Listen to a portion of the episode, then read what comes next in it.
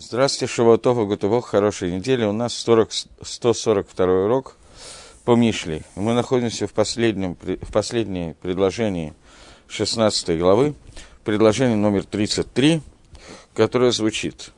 За, хазу, за пазуху бросается жребий, но от Всевышнего решение его. Говорит, сейчас, Мальбим. А, я хотел на иврите прочитать. Бехейк юталь эдгагараль умиашем коль мишпато. Переводчик на русском перевел от Всевышнего все его решения. Дословно это звучит. За, пазуху, за пазухой находится положен жребий, от Всевышнего все законы. Говорит Мальбим, есть вещи, которые выглядят, как будто бы они находятся под управлением случая. Но на самом деле они связаны с влиянием Творца. И в месте, где э, пристается, прекращается, прерывается сила выбора человека, его иштадлут, его усилия, в, этом моменте, в этот момент проявляется Гашгоха, проявляется влияние Творца. Как в те вещи, которые являются сафеком, сомнительными для человека, и бросаешь жребий, чтобы посредством жребия узнать, кому что должно попасть, кому какой удел приходит.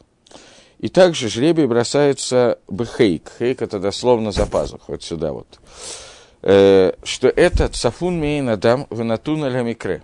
Что эта вещь, жребий – это вещь, которая спрятана от глаза человека, и оно для человека выглядит как случай.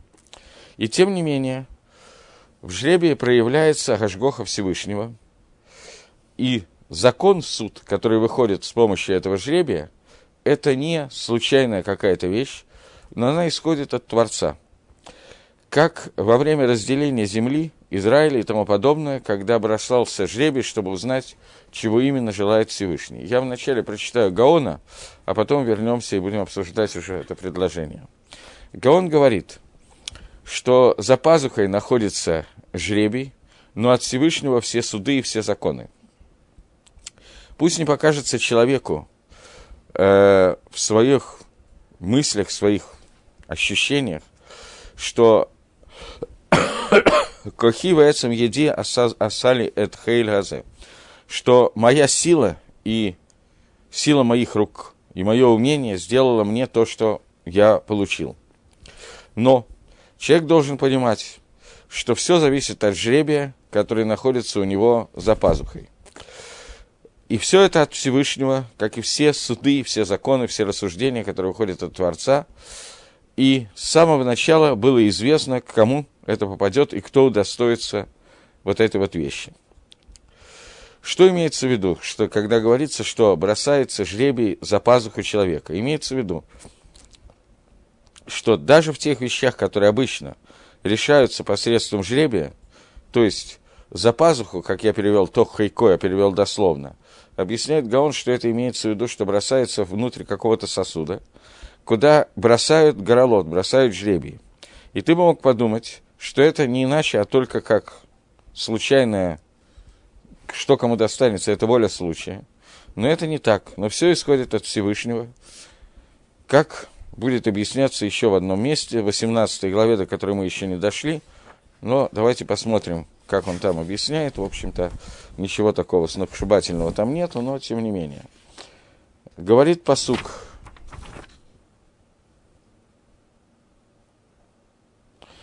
Эт нивша микрит ос умедаваним кевария хармон. Русский переводчик переводит этот посук таким образом. Один момент. Он переводит таким образом. Озлобивший брат – неприступнее, э, да, неприступнее крепкого города, и ссоры подобны затворам дворца. Э, то, я не знаю, насколько это нам поможет. Гаон объясняет, что неприступный город посредством гораля, посредством жребия решается – и человек попадает в какое-то место и вынужден по воле жребия расстаться со, своим, со своей семьей и со своими товарищами и с неприступным городом, в котором дальше находился, раньше находился. Объяснение, что гораль жребий заставляет человека выйти из своего места, где он был раньше, и пойти в другой город. А в этом городе неприступные крепости и так далее. Объяснение, что э, так же, как э, царский дворец, царский замок, он очень крепкий, и так же, как тот, кто там прячется и закрывает за собой двери на замок, и он убежает, убегает от своего товарища, и не может товарищ к нему прийти, и также жребий разделяет на, до такого уровня, что не может прийти один товарищ к другому товарищу. И показывает нам ссору, которая есть между людьми, в которой нету ничего. Поскольку причины этой ссоры нету, а просто так вот гзейра Всевышнего распоряжения Творца, как жребий, который разделяет, и это то, э, сейчас, секундочку, это тоже исходит от Всевышнего, как сказано. Дальше приводится наш посук, что в какой-то клиф, какой-то сосуд бросается жребий, и от Всевышнего результат этого, этой жребьевки. И зачем, какой смысл ссориться человеку? А то, о чем сказано в Геморе. Говорит Баназай, то дальше нам не нужно. А, то есть здесь говорится о том, что иногда бывают вещи, которые очень трудно понять как бы рационально. Каким образом получается такая вещь, что люди ссорятся друг с другом, никакой причины ссоры нету. Но реально это произошло, потому что Всевышний решил, что надо разделить людей между собой. И то же самое происходит в любом случае, когда бросается жребий. Выглядит это как стечение обстоятельств, но реально это управление Творца.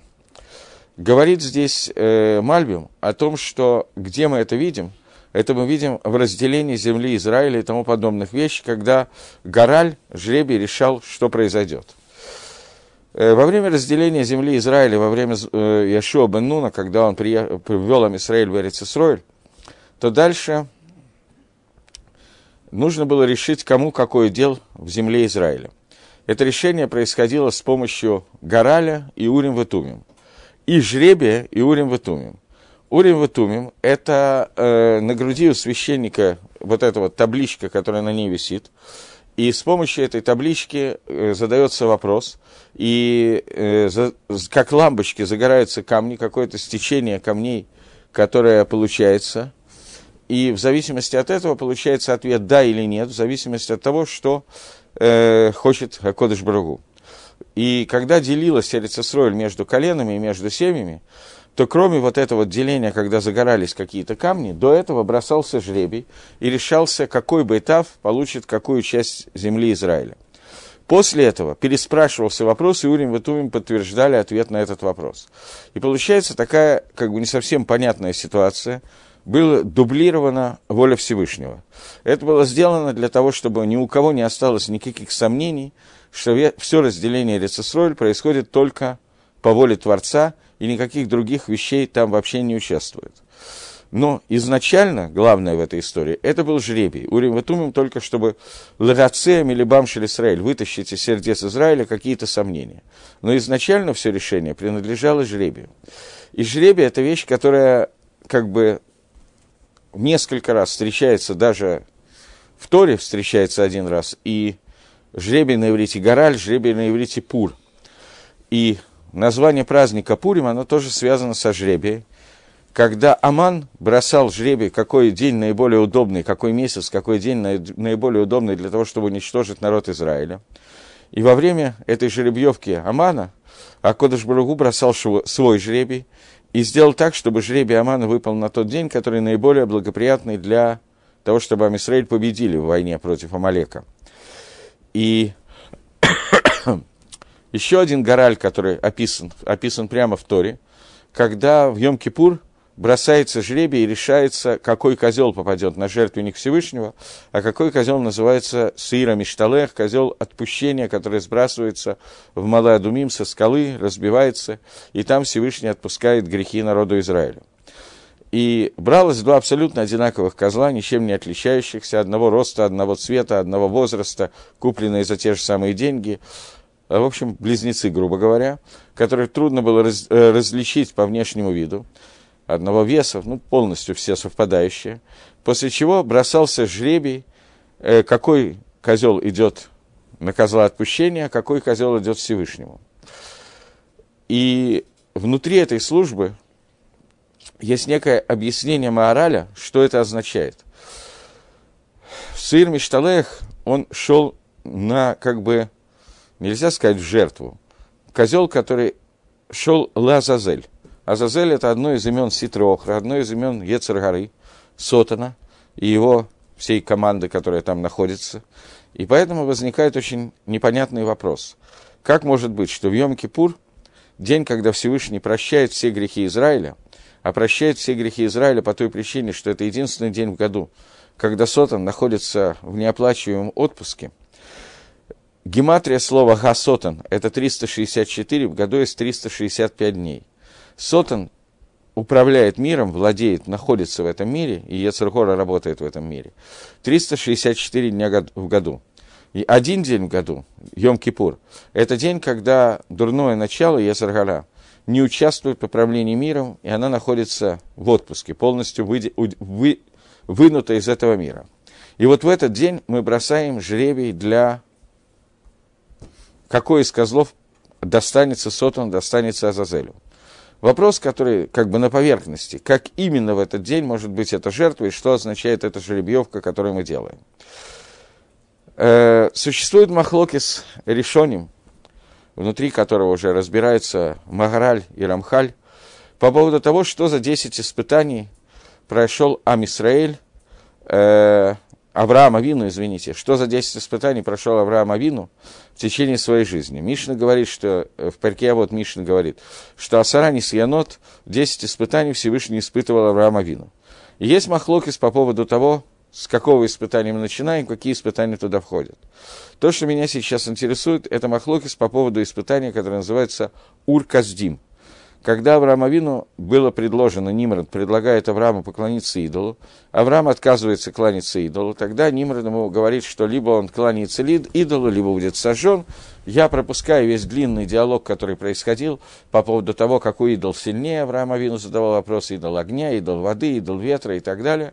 В результате Нимрод говорит, что либо ты кланяешься моему идолу, то есть идолу огня, либо тебя полностью сжигает вот в этой вот печке. И Авраам Авину бросает в печь, и он спасается от сожжения в печи. И это испытание, которое называется Ур-Каздим. Часть решениями Ахроним не называет это испытание испытанием Авраама Авину. Никто не спорит, что это испытание было, что оно находилось. Вопрос, входит ли оно в счет десяти испытаний, о которых идет речь в Мишне Перкеавод. И объясняет уже Ахроним, суть этого махлокиса. Что он состоит, махлокис, спор состоит в том, что за какой схуд, за какие заслуги Авраам стал Авраамом. Поскольку, в принципе, непонятно, Всевышний берет одного человека, вытаскивает из него целый народ Амисраэль, через этот народ дает Тору в мир, этот народ выделен из других народов и вдруг превращается в нечто совершенно иное, чем все, чем все что есть в мире – Из-за чего это произошло? Из-за того, что Авраам Авину готов был пожертвовать собой и попал в Ур-Каздим, готов был жертвовать собой ради единства Всевышнего. И поэтому Всевышний сделал так, что он удостоился того, что его потомки стали тем, кто стали. Или же это никак не связанные вещи. Авраам Авину – это Авраам Авину, но кто будет Авраам Авину? Кем станет? Кто станет Израилем? То есть звеном, которое соединяет весь этот мир с Творцом, Израиль Ешаркель, прямая связь с Творцом. Каким образом это решается? И вот в Хумаше, который я не взял с собой, но известное предложение Хумаша, которое я просто процитирую, все равно это мне не поможет, если я возьму с собой, поскольку то, что мне нужно, мне нужно, чтобы посмотрели, что там одна из букв маленькая. В Хумаше есть несколько букв уменьшенных, несколько букв увеличенных. Во втором предложении книги, э, второй главе книги Берейшис, в первом предложении второй главы написано «Эла талдота шамаем ваарес беибарама шем элаким эрец вашамаем». Вот произведение, творение, талдот от слова лидар, роды. Вот то, что рожде, рождение, произведение неба и земли в день, когда произвел Гибарам, произвел Всевышний небо и землю. Слово Гибарам написано Беги Барам, Гей маленькая. Все остальные буквы нормальные величины, буква Гей уменьшена. И объясняет Раша на месте, альтикра бы Гибарам эла б Авраам. Что слово Ибарам – это те же буквы, что слово Авраам. Надо поменять местами букву Алиф и букву Гей в этих словах. И тогда вместо «вот произведение неба, земли, неба и земли» будет написано «вот, э, слегка, в день создания неба и земли» будет написано «вот произведение неба и земли в для Авраама были созданы небо и земля». Это предложение написано за 10 поколений до Ноха, в общем, до создания Адама Решона, до описания того, как создан Адам Решон, это предложение написано за 10 поколений от Адама до Ноха, еще 10 от Ноха до Авраама. То есть за 20 поколений до того, как появляется Авраам, написано в Торе, вот произведение неба и земли, ради Авраама было сотворена небо и земля. И, извините, и слове Гибарам буква Г уменьшена. Авраам, когда он родился, его звали Авраам, и буква Г ему была добавлена позднее. Таким образом, здесь написано и Авраам, и Авраам. И вот этот переход от Авраама к Аврааму тоже зафиксирован в этом месте.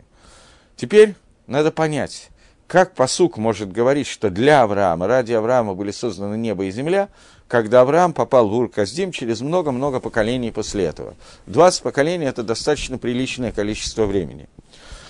Ответ на этот вопрос, что Акодыш Брагу изначально когда творил мир, знал, что должен будет появиться человек по имени Авраам, человек, которого, от которого происходит там Израиль, народ, который станет избранным народом, а Кодыш Брегу его изберет для службы Всевышнему, для того, чтобы он стал Израиль, Ешар Кель, прямое соотношение между Всевышним и этим миром. Кто станет этим народом? Каким образом он станет?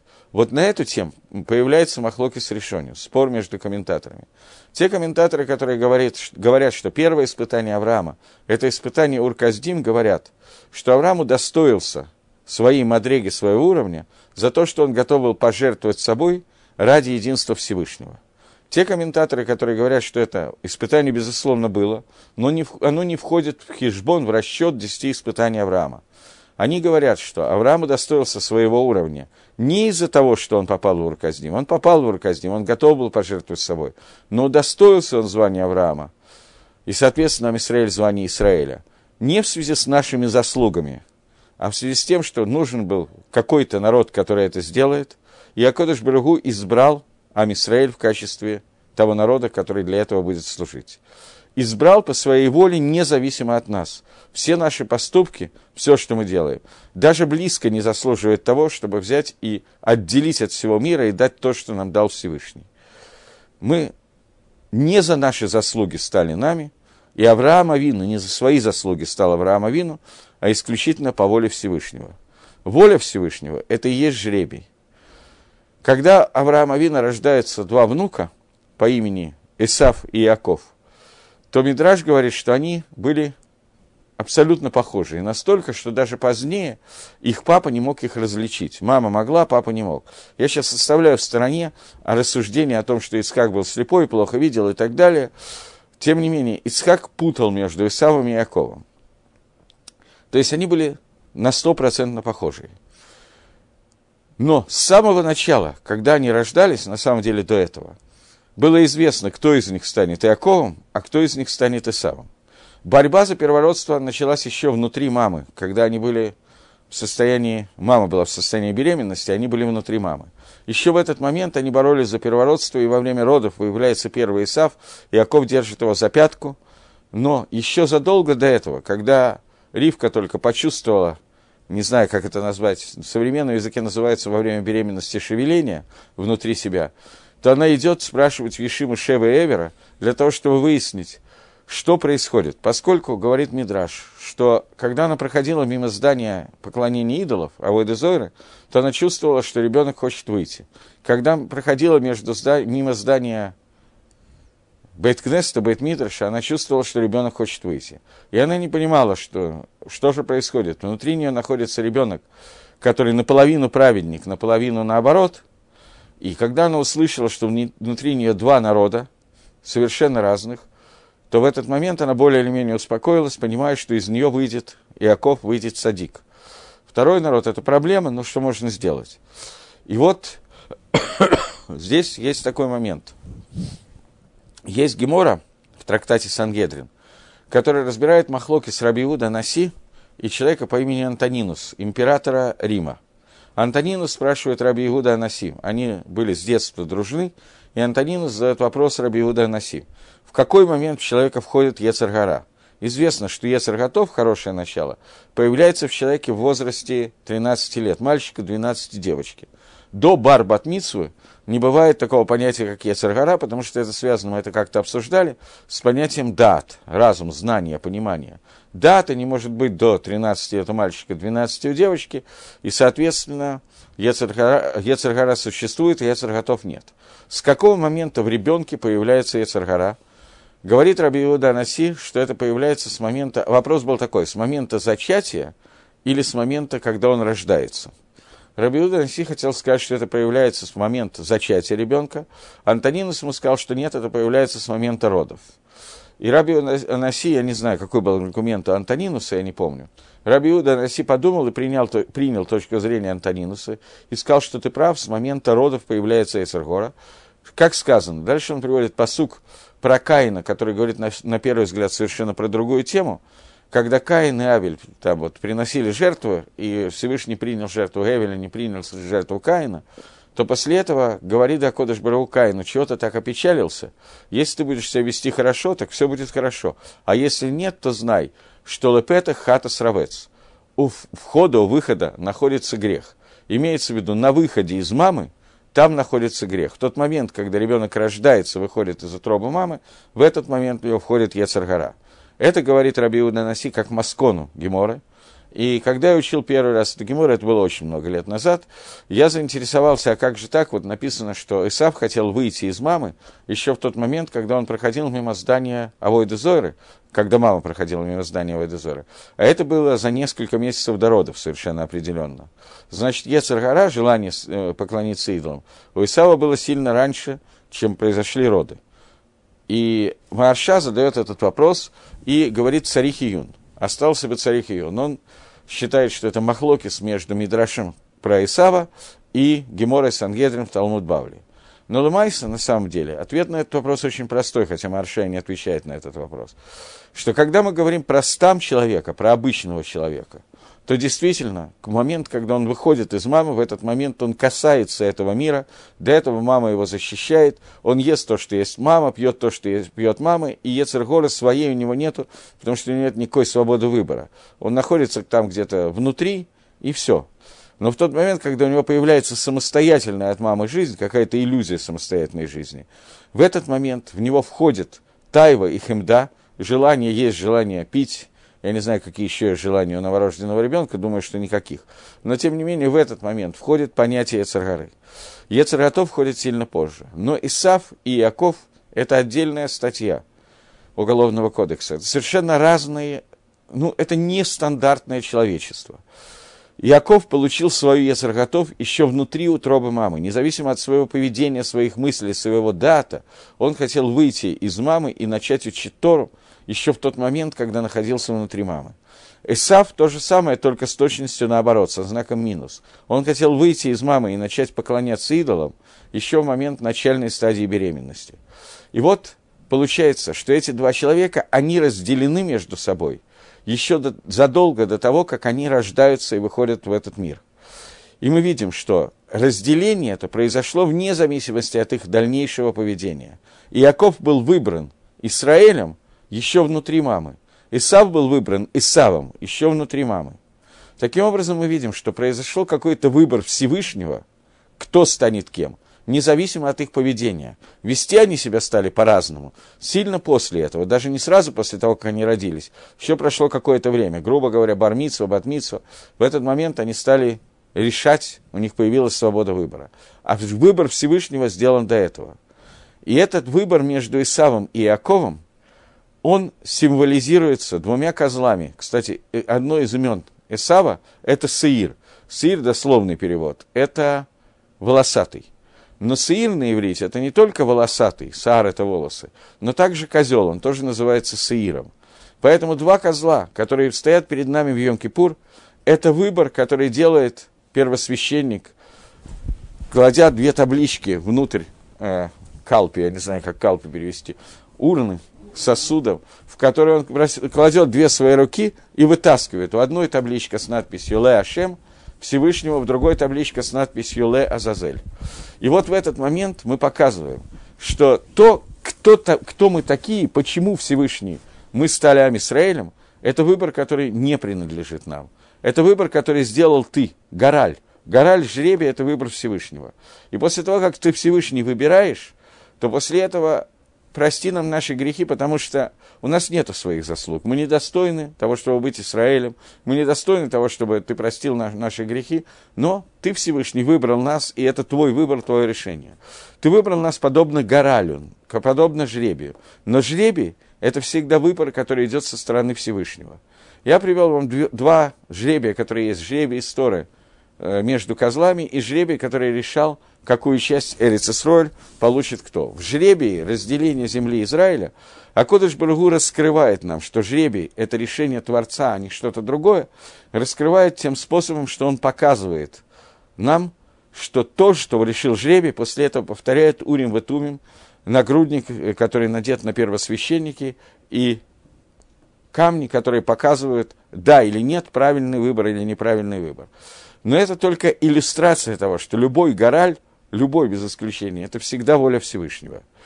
Есть только разница, что некоторые люди сегодня очень любят бросать какие-то горолот, которые они бросают, думая, что тем самым они решают, что хочет Всевышний, но не всегда и не все из нас, я никого из присутствующих и отсутствующих не хочу обидеть, но не все из нас находятся на уровне первосвященника в Йом-Кипур в храме, или еще Бен Нуна, который находился в момент разделения земли Израиля – Некоторые находятся на уровне тех козлов, которые решали, кому попадет, э, который из них пойдет к Азазелю, а который пойдет ко Всевышнему.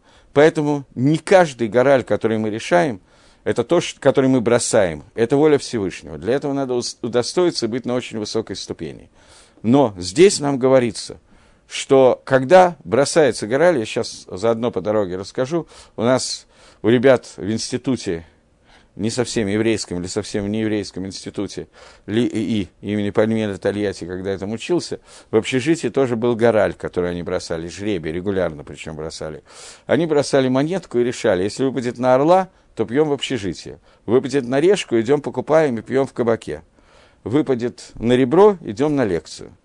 Такие горали тоже бывают. Но разница между горалем, который бросал Яшо, горалем, который бросал первосвященник – и горалем, которые бросали ребята из Лии, она как бы бросается в глаза. Сегодняшний горолот многие, сами понимаете, на что похоже. Так вот, э, то, что я хотел сейчас, говорит нам Шлома Мелах, что бехейк внутри какого-то сосуда, ты бросаешь гораль, и от Всевышнего все, что выходит этим горалем. Человек, который живет в этом мире, он видит очень много событий, смысла которого абсолютно не видно. Почему это не видно? Потому что Ганрага, который мы как там более или менее можем понять, то управление миром, которое ну, относительно открыто для нас, называется Анагат Мишпат, управление по Мишпату, по суду. Управление по суду должно быть очень конкретным. Человек сделал мицу, получил награду, сделал лаверу, получил по голове и так далее. Мы видим очень часто, что за мицу не видно награды, за аверу не видно наказания и так далее – и нам кажется, что Хакодыш Баругу оставил этот мир на управление случая. Это была Тана, требование, которое сказал Иов в книге Иова, когда он разбирает и задает вопрос, что за что я получаю такие страдания, ведь у меня нету ни одной авейры, все, что сделано, сделано было правильно, я делаю только мицвод, и за что Кодыш Баругу меня наказывает. Элифас начинает ему объяснять, что не может быть, чтобы человек получил страдания, если у него нет ни одной авейры. Наверняка есть какие-то преступления, которые ты забыл, и так далее, и так далее. Иов отвечает, что он точно знает, что у него нет ни одной аверы, и мы с вами тоже точно знаем, что у него не было аверот, потому что книга Иов начинается с того, что Всевышний свидетельствует о Иове, что у него нет ни одной аверы, и тем не менее Иов получает колоссальное количество страданий, и вся книга посвящена вопросу, как могут или не могут быть в этом мире страдания без преступления. И Иов бросает фразу о том, что Всевышний создал этот мир и оставил его, и теперь в этом мире властвует случай, властвует, жребий. И он решает, какие наказания, какие награды и так далее получается. И говорит здесь Шлома Амелах он не входит, не, не подробно не описывает книгу Иова, поскольку для этого есть целая книга Танаха. Но, тем не менее, он касается этого места, и точно так же касается этого Давида Мелах своих псалмов несколько раз, но именно касается, не останавливаясь на этом подробно. Подробное описание этого вопроса – это книга Иова. И он говорит о том, что человеку кажется, что жребий решает, что происходит в этом мире, так знай – что на самом деле это Гашгоха Всевышнего, это влияние Творца, и почему Творец так или иначе влияет, ты не можешь понять и не можешь оценить эту вещь. На это есть ответы, но никогда мы сами не можем увидеть, из-за чего происходит то или иное событие, и когда нам кажется, что оно происходит по воле случая, мы должны понять, что это гораль Всевышнего, что это жребий Всевышнего, и всегда для этого есть какая-то цель, какая-то причина. Этим кончается 16 глава, которая разбирала темы, которые мы довольно долго разбирали, может быть, дольше, чем обычно, или мне так кажется, по поводу того, что такое гнев царя, вестник смерти, в лице царя жизнь, сокрушена гордость перед падением высокомерия, лучше смиряться духом, нежели разделять добычу с гордым и так далее. Кончается тем, что после всего, что мы сказали, нам очень многие вещи кажутся случаем – непонятно по какой причине происходящим, и убирается из наших глаз влияние Творца, мы не видим, как Всевышний управляет миром. Так вот, говорит Шлома Амелах, знай, что все, что тебе кажется случайным жребием, на самом деле есть воля Творца. И это заключение этой главы. Теперь нам надо, без Радашем, начать следующую главу. Как вы догадываетесь, сегодня мы ее не кончим, поскольку там 28 предложений. Но, может быть, парочку успеем прочитать с помощью Всевышнего. Говорит Шлома Амелах. Лучший кусок сухого хлеба и с ним мир, нежели дом, полный заколотого скота, но при нем раздор. Читаем это предложение на Лашона Кодыш, после чего начинаем разбирать. Тов пат харева вешалва ба мибейт мале зивхейрив. Лучше Пат харева. Пат – это кусок хлеба. Харева – это сухой хлеб. Не сухарь, но такой подсохший хлеб. Вешалваба и нормальное состояние удовольствия в нем, мира в нем, чем дом, наполненный кучей жертвоприношений, но в нем находятся ссоры. Мальбим делится, как я много раз говорил, на два комментария. Первый комментарий Мальбима – объяснение слов, второе – объяснение иньоним. В объяснении слов – Мальбим пишет, что такое пат, от какого слова происходит слово пат. Мы как бы привыкли к слову пат хлеб. Пат, корень этого слова, это парус, отделенный кусок. Как пита, на современном иврите есть слово пита, это маленькие куски, такие вот такие круглые маленькие запеченные куски хлеба. Питим. Питим – это слово, взятое из хумаша, когда приносится жертвоприношение минуха, хлебное жертвоприношение, то хлеб э, делится на кусочки разделяются, каждый хлеб приношения делится на четыре, и каждый из них называется пат, пятим. Полный хлеб, полный кусок хлеба называется на иврите лехом. Так вот, здесь сказано даже не о полном куске хлеба, а о кусочке хлеба, я не знаю, как правильно перевести. Причем он харева. Харева – это, э, объясняет Мальбим, блитибуль не без окунания. Они кушали, когда они кушали, они окунали во что-то свою еду, в уксус или что-то подобное, какие-то, я не знаю, вкусовые добавки, короче говоря. Вот, так э, лучше кусок хлеба без вкусовых добавок, без окунания, но при этом он будет шалва. Шалва – это э, шалом шельнефиш, внутреннее состояние мира внутри души. На этом Мальбим объясняет, объяснение слов кончает. Теперь займемся самим объяснением, о чем идет речь.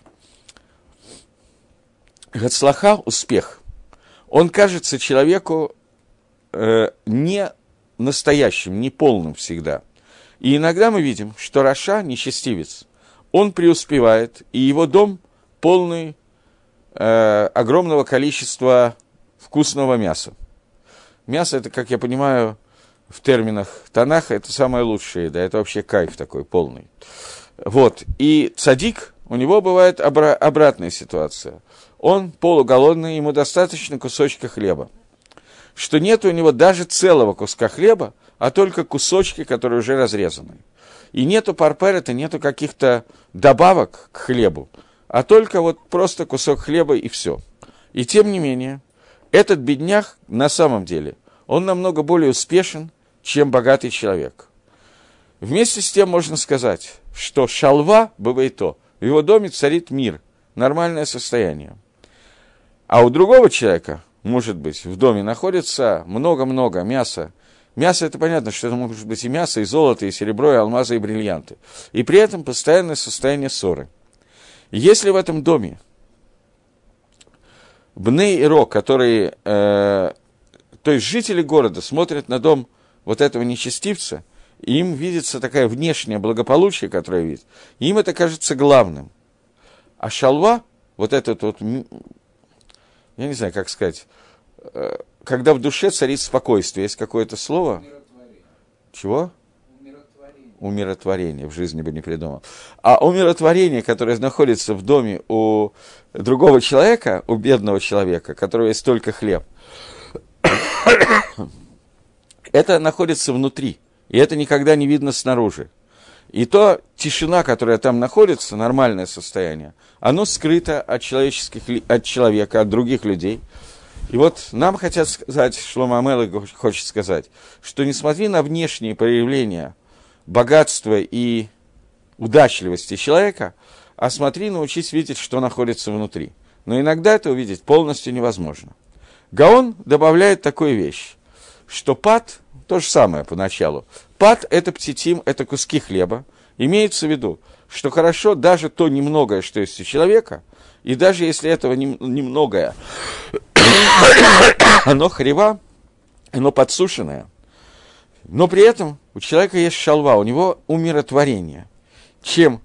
Если у тебя есть дом, который полон всего, чего надо, в том числе мяса, жертвоприношений, но при этом в доме царит риф, в доме царит э, ссора, ссора, раздор.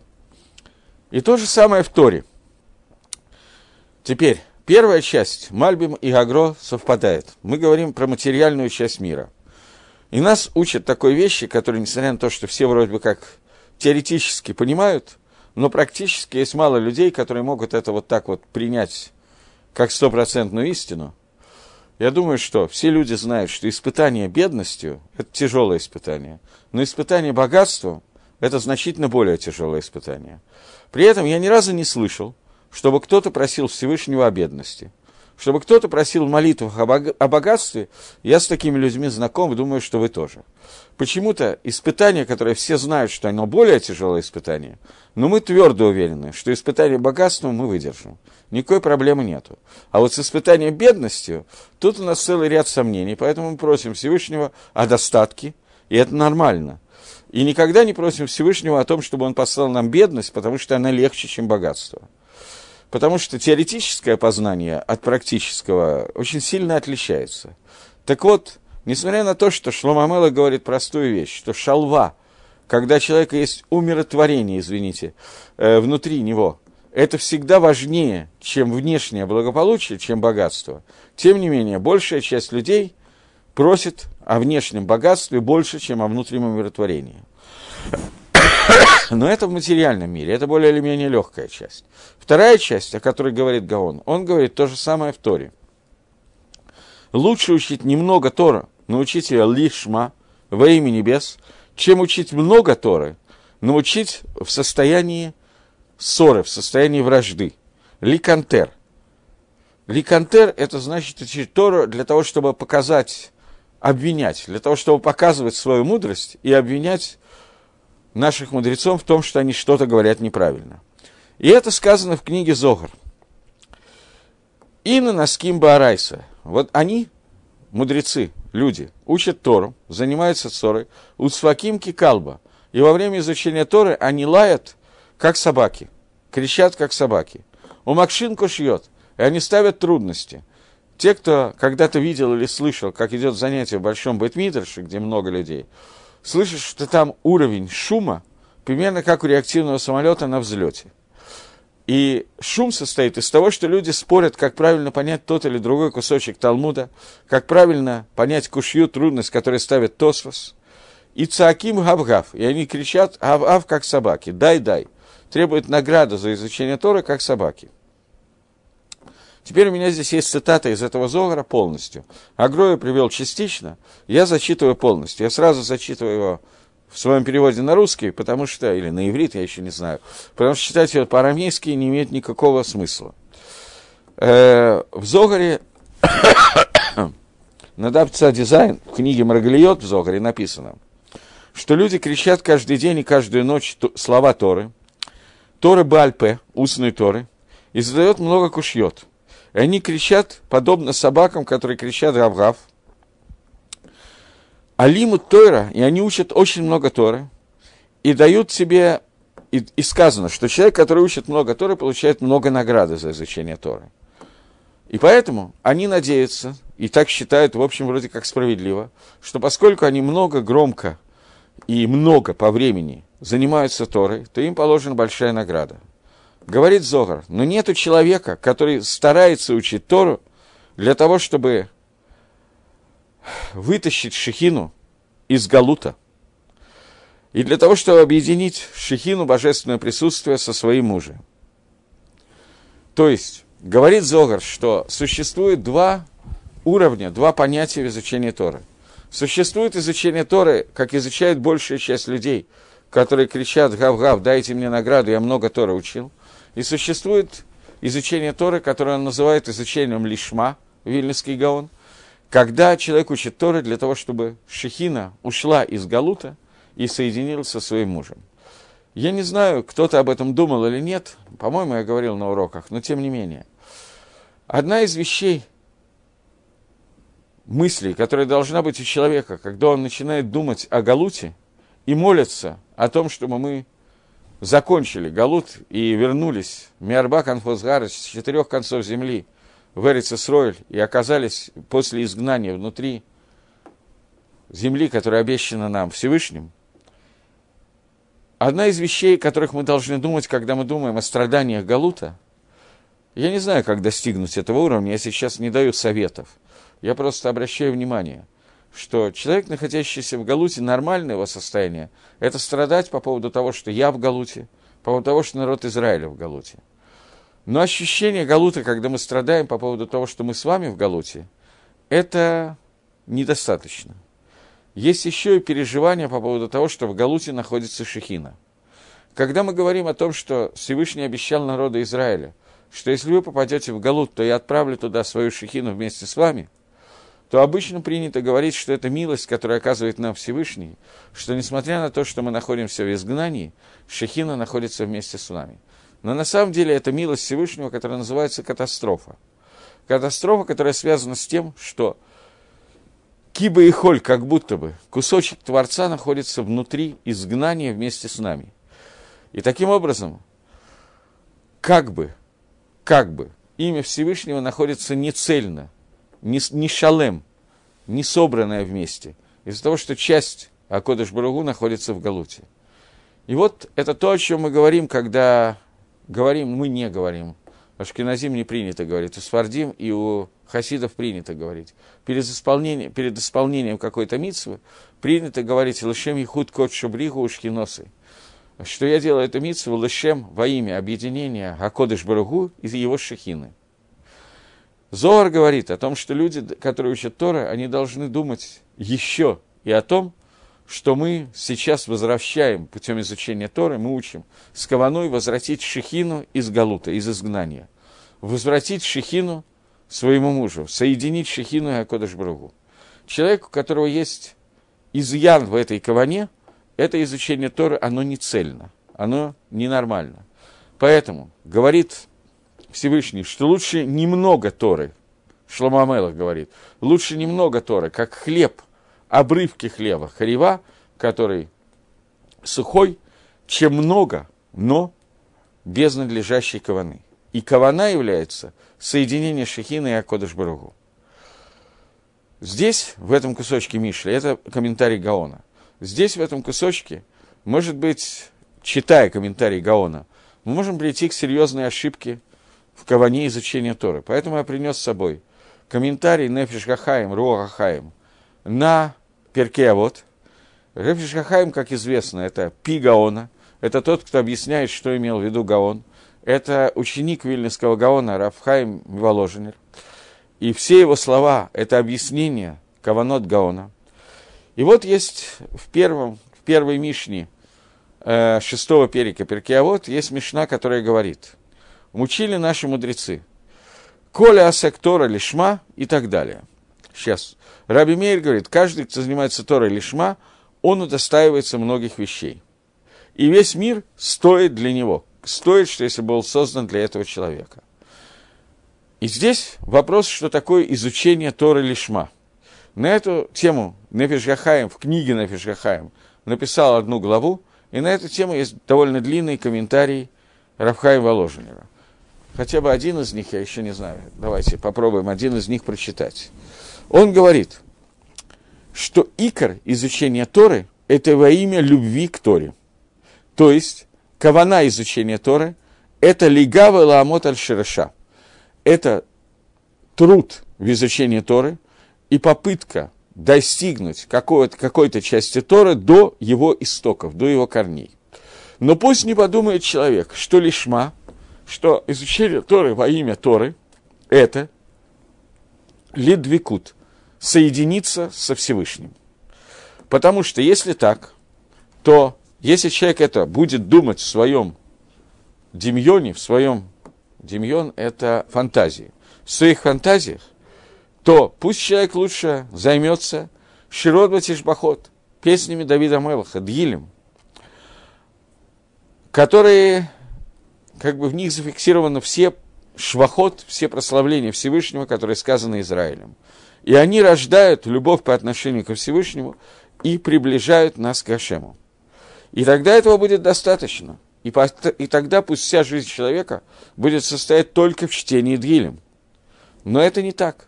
Потому что если бы это было так, то это противоречило бы Мидрашу. Есть Мидраш, Ялкут Шимони, который приводит слова Давида Амелаха.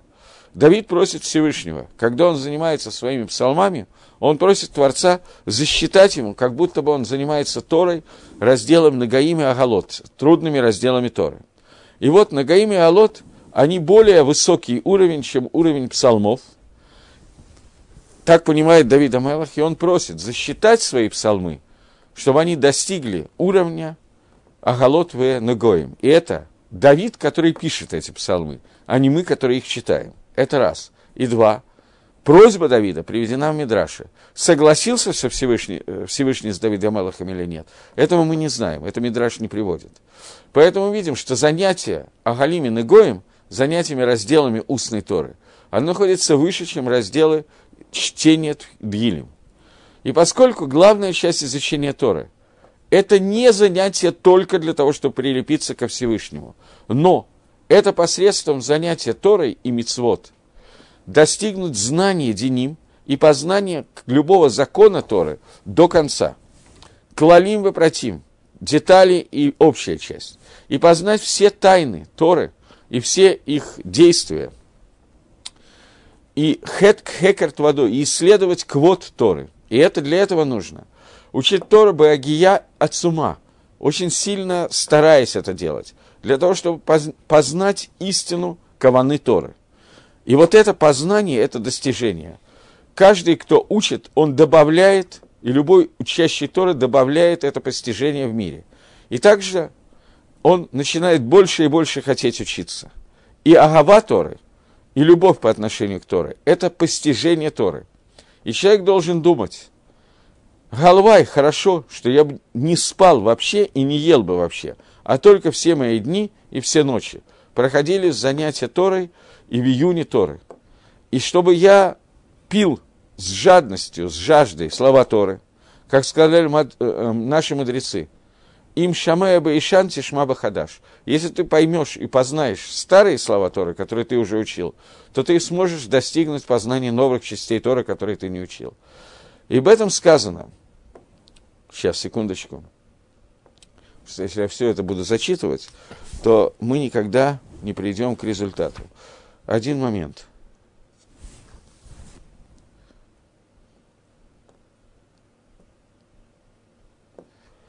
Я, может быть, здесь слишком много. Я, может быть, сделаю, перескочу и открою э, это то, что я сейчас читал, это комментарий к э, Рафхаем Воложенера к, э, Миш, к Мишне, к Мишне Перкиавод. А есть кусочек, э, где он немножко короче пишет то же самое в книге Нефиш Гахаем. И он пишет, вначале он пишет то, что мы уже сейчас сказали с вами, э, и дальше он добавляет, что есть еще одна вещь, что если бы главная часть каваны, двикут, присоединили ко Всевышнему, что если была это единственная кавана, то достаточно было человеку выучить один масехет, или один перек, одну главу, один трактат, или одну мишну, и это он был бы, занимался в состоянии двикута все время, все стопроцентного времени. Но мы, мы видим, что Рабаним Зихрона Леврока пишет Масехти Сука. Говорят про Раби Ханан Банзакая, что он не оставил ни одного посука, ни одной мишни, ни одной галахи, ни одной годы. И также, что не пришло в сердце человека постоянно. Ки Адан лоя цаида и хавата сектора. Что человек постоянно должен понимать, сколько бы я ни учился, я еще не выполнил, не, не выполнил свои обязанности в изучении Тора, лишма, как, так, как он учит сейчас. Поэтому человек должен все дни находиться в состоянии учебы и прибавлять, и прибавлять к той Торе, которую он выучил постоянно, от часа к часу. В Мишле, на 10, в 10 главе Мишле приводится Мидраш Раба на Мишле приводит Раби Ишмаэля, который говорит, «Пойди и посмотри, насколько тяжел день суда, что в будущем Хакодыш Барагу будет судить весь мир целиком и каждого человека по отдельности. Придет к нему, ко Всевышнему, человек, в руке которого есть микра и нету мишны. Он выучил хумаш, может быть, даже Танах, но не выучил мишны. А Кодыш Барагу переворачивает его лицо, отворачивается от него и отправляет его в место генома, где геном очень большой. И они берут, те, кто ответственны за геном, берут его туда и отправляют в геном. Приходит тот, который выучил два седра или три седра Мишны. А Кодыш Барагу говорит ему, сын мой, все голоход, почему ты не выучил их? Приходит тот, который выучил всю голоху. Спрашивает его Всевышний, Бни, сын мой, Торат Каганим, законы жертвоприношений, почему ты не выучил? Говорит, то, что выучил и законы жертвоприношений тоже. А Кодыш Борогу говорит ему, сын, Хамишахум Шейтора, почему ты не выучил, что в них есть Криат Шма, Твилина, Мезуза, почему ты не закончил изучение законов Твилина, Мезузы. Приходит тот, который выучил все. Всевышний ему говорит, почему ты не выучил Агаду. Приходит то, который выучил и Агаду тоже. Всевышний говорит ему, почему ты не учил Талмуд. Приходит тот, который выучил Талмуд, а Кодыш Барагу говорит ему, сын, поскольку ты занимался Талмудом, почему ты не посмотрел, не учил Маасе Меркава, Зогар и вещи, связанные с э, Кабалой.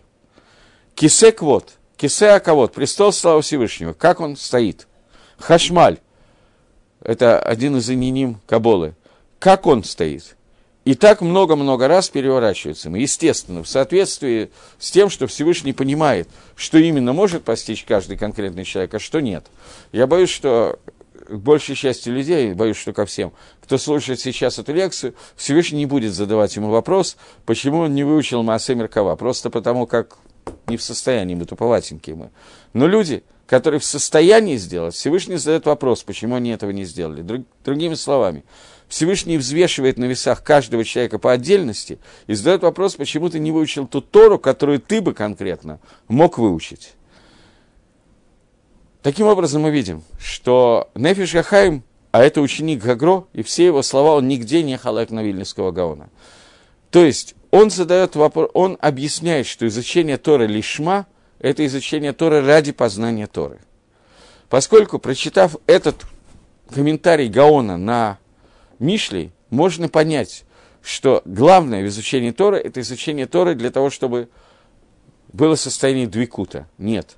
Главное в изучении Торы – это познание Торы. Лишма – это лишем познание Торы. Но человек, который учит много Торы ради познания Торы, но у него не хватает двикута, он исключил из этого кавану двикута, об этом сказано, что лучше бы ты учил поменьше, но с каваной или дабек бакридуш брагу, на самом деле здесь не сказано с каваной двикута барашем, это я прибавил, но с каваной спасти Шехину из Галута, с каваной вывести Шехину из изгнания.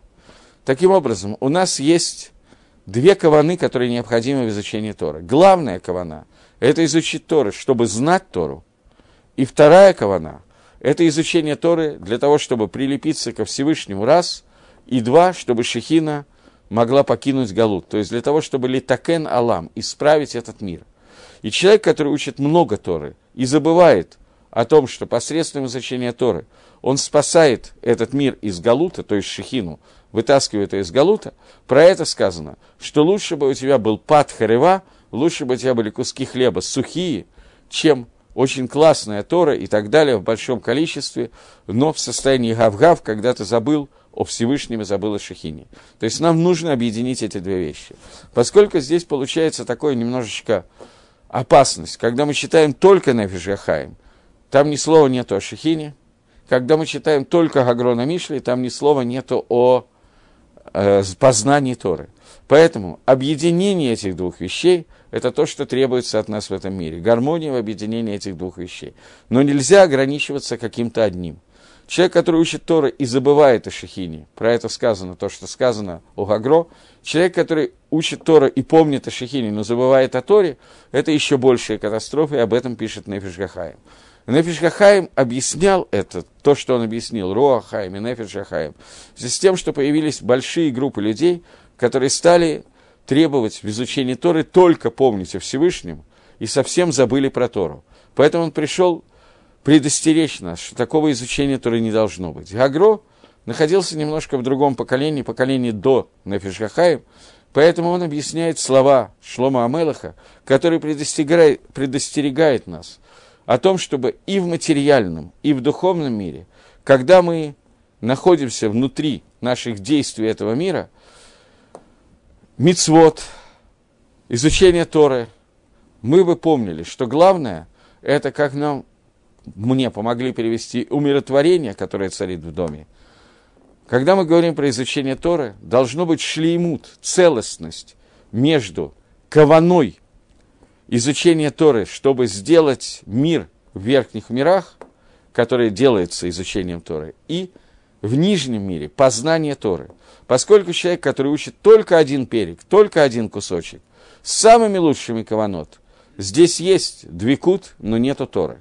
Человек, который учит Тору и забывает о том, что с помощью изучения Торы мы метакним аламот, мы меняем миры, мы исправляем миры, для чего мы и созданы, здесь есть другой хисарон.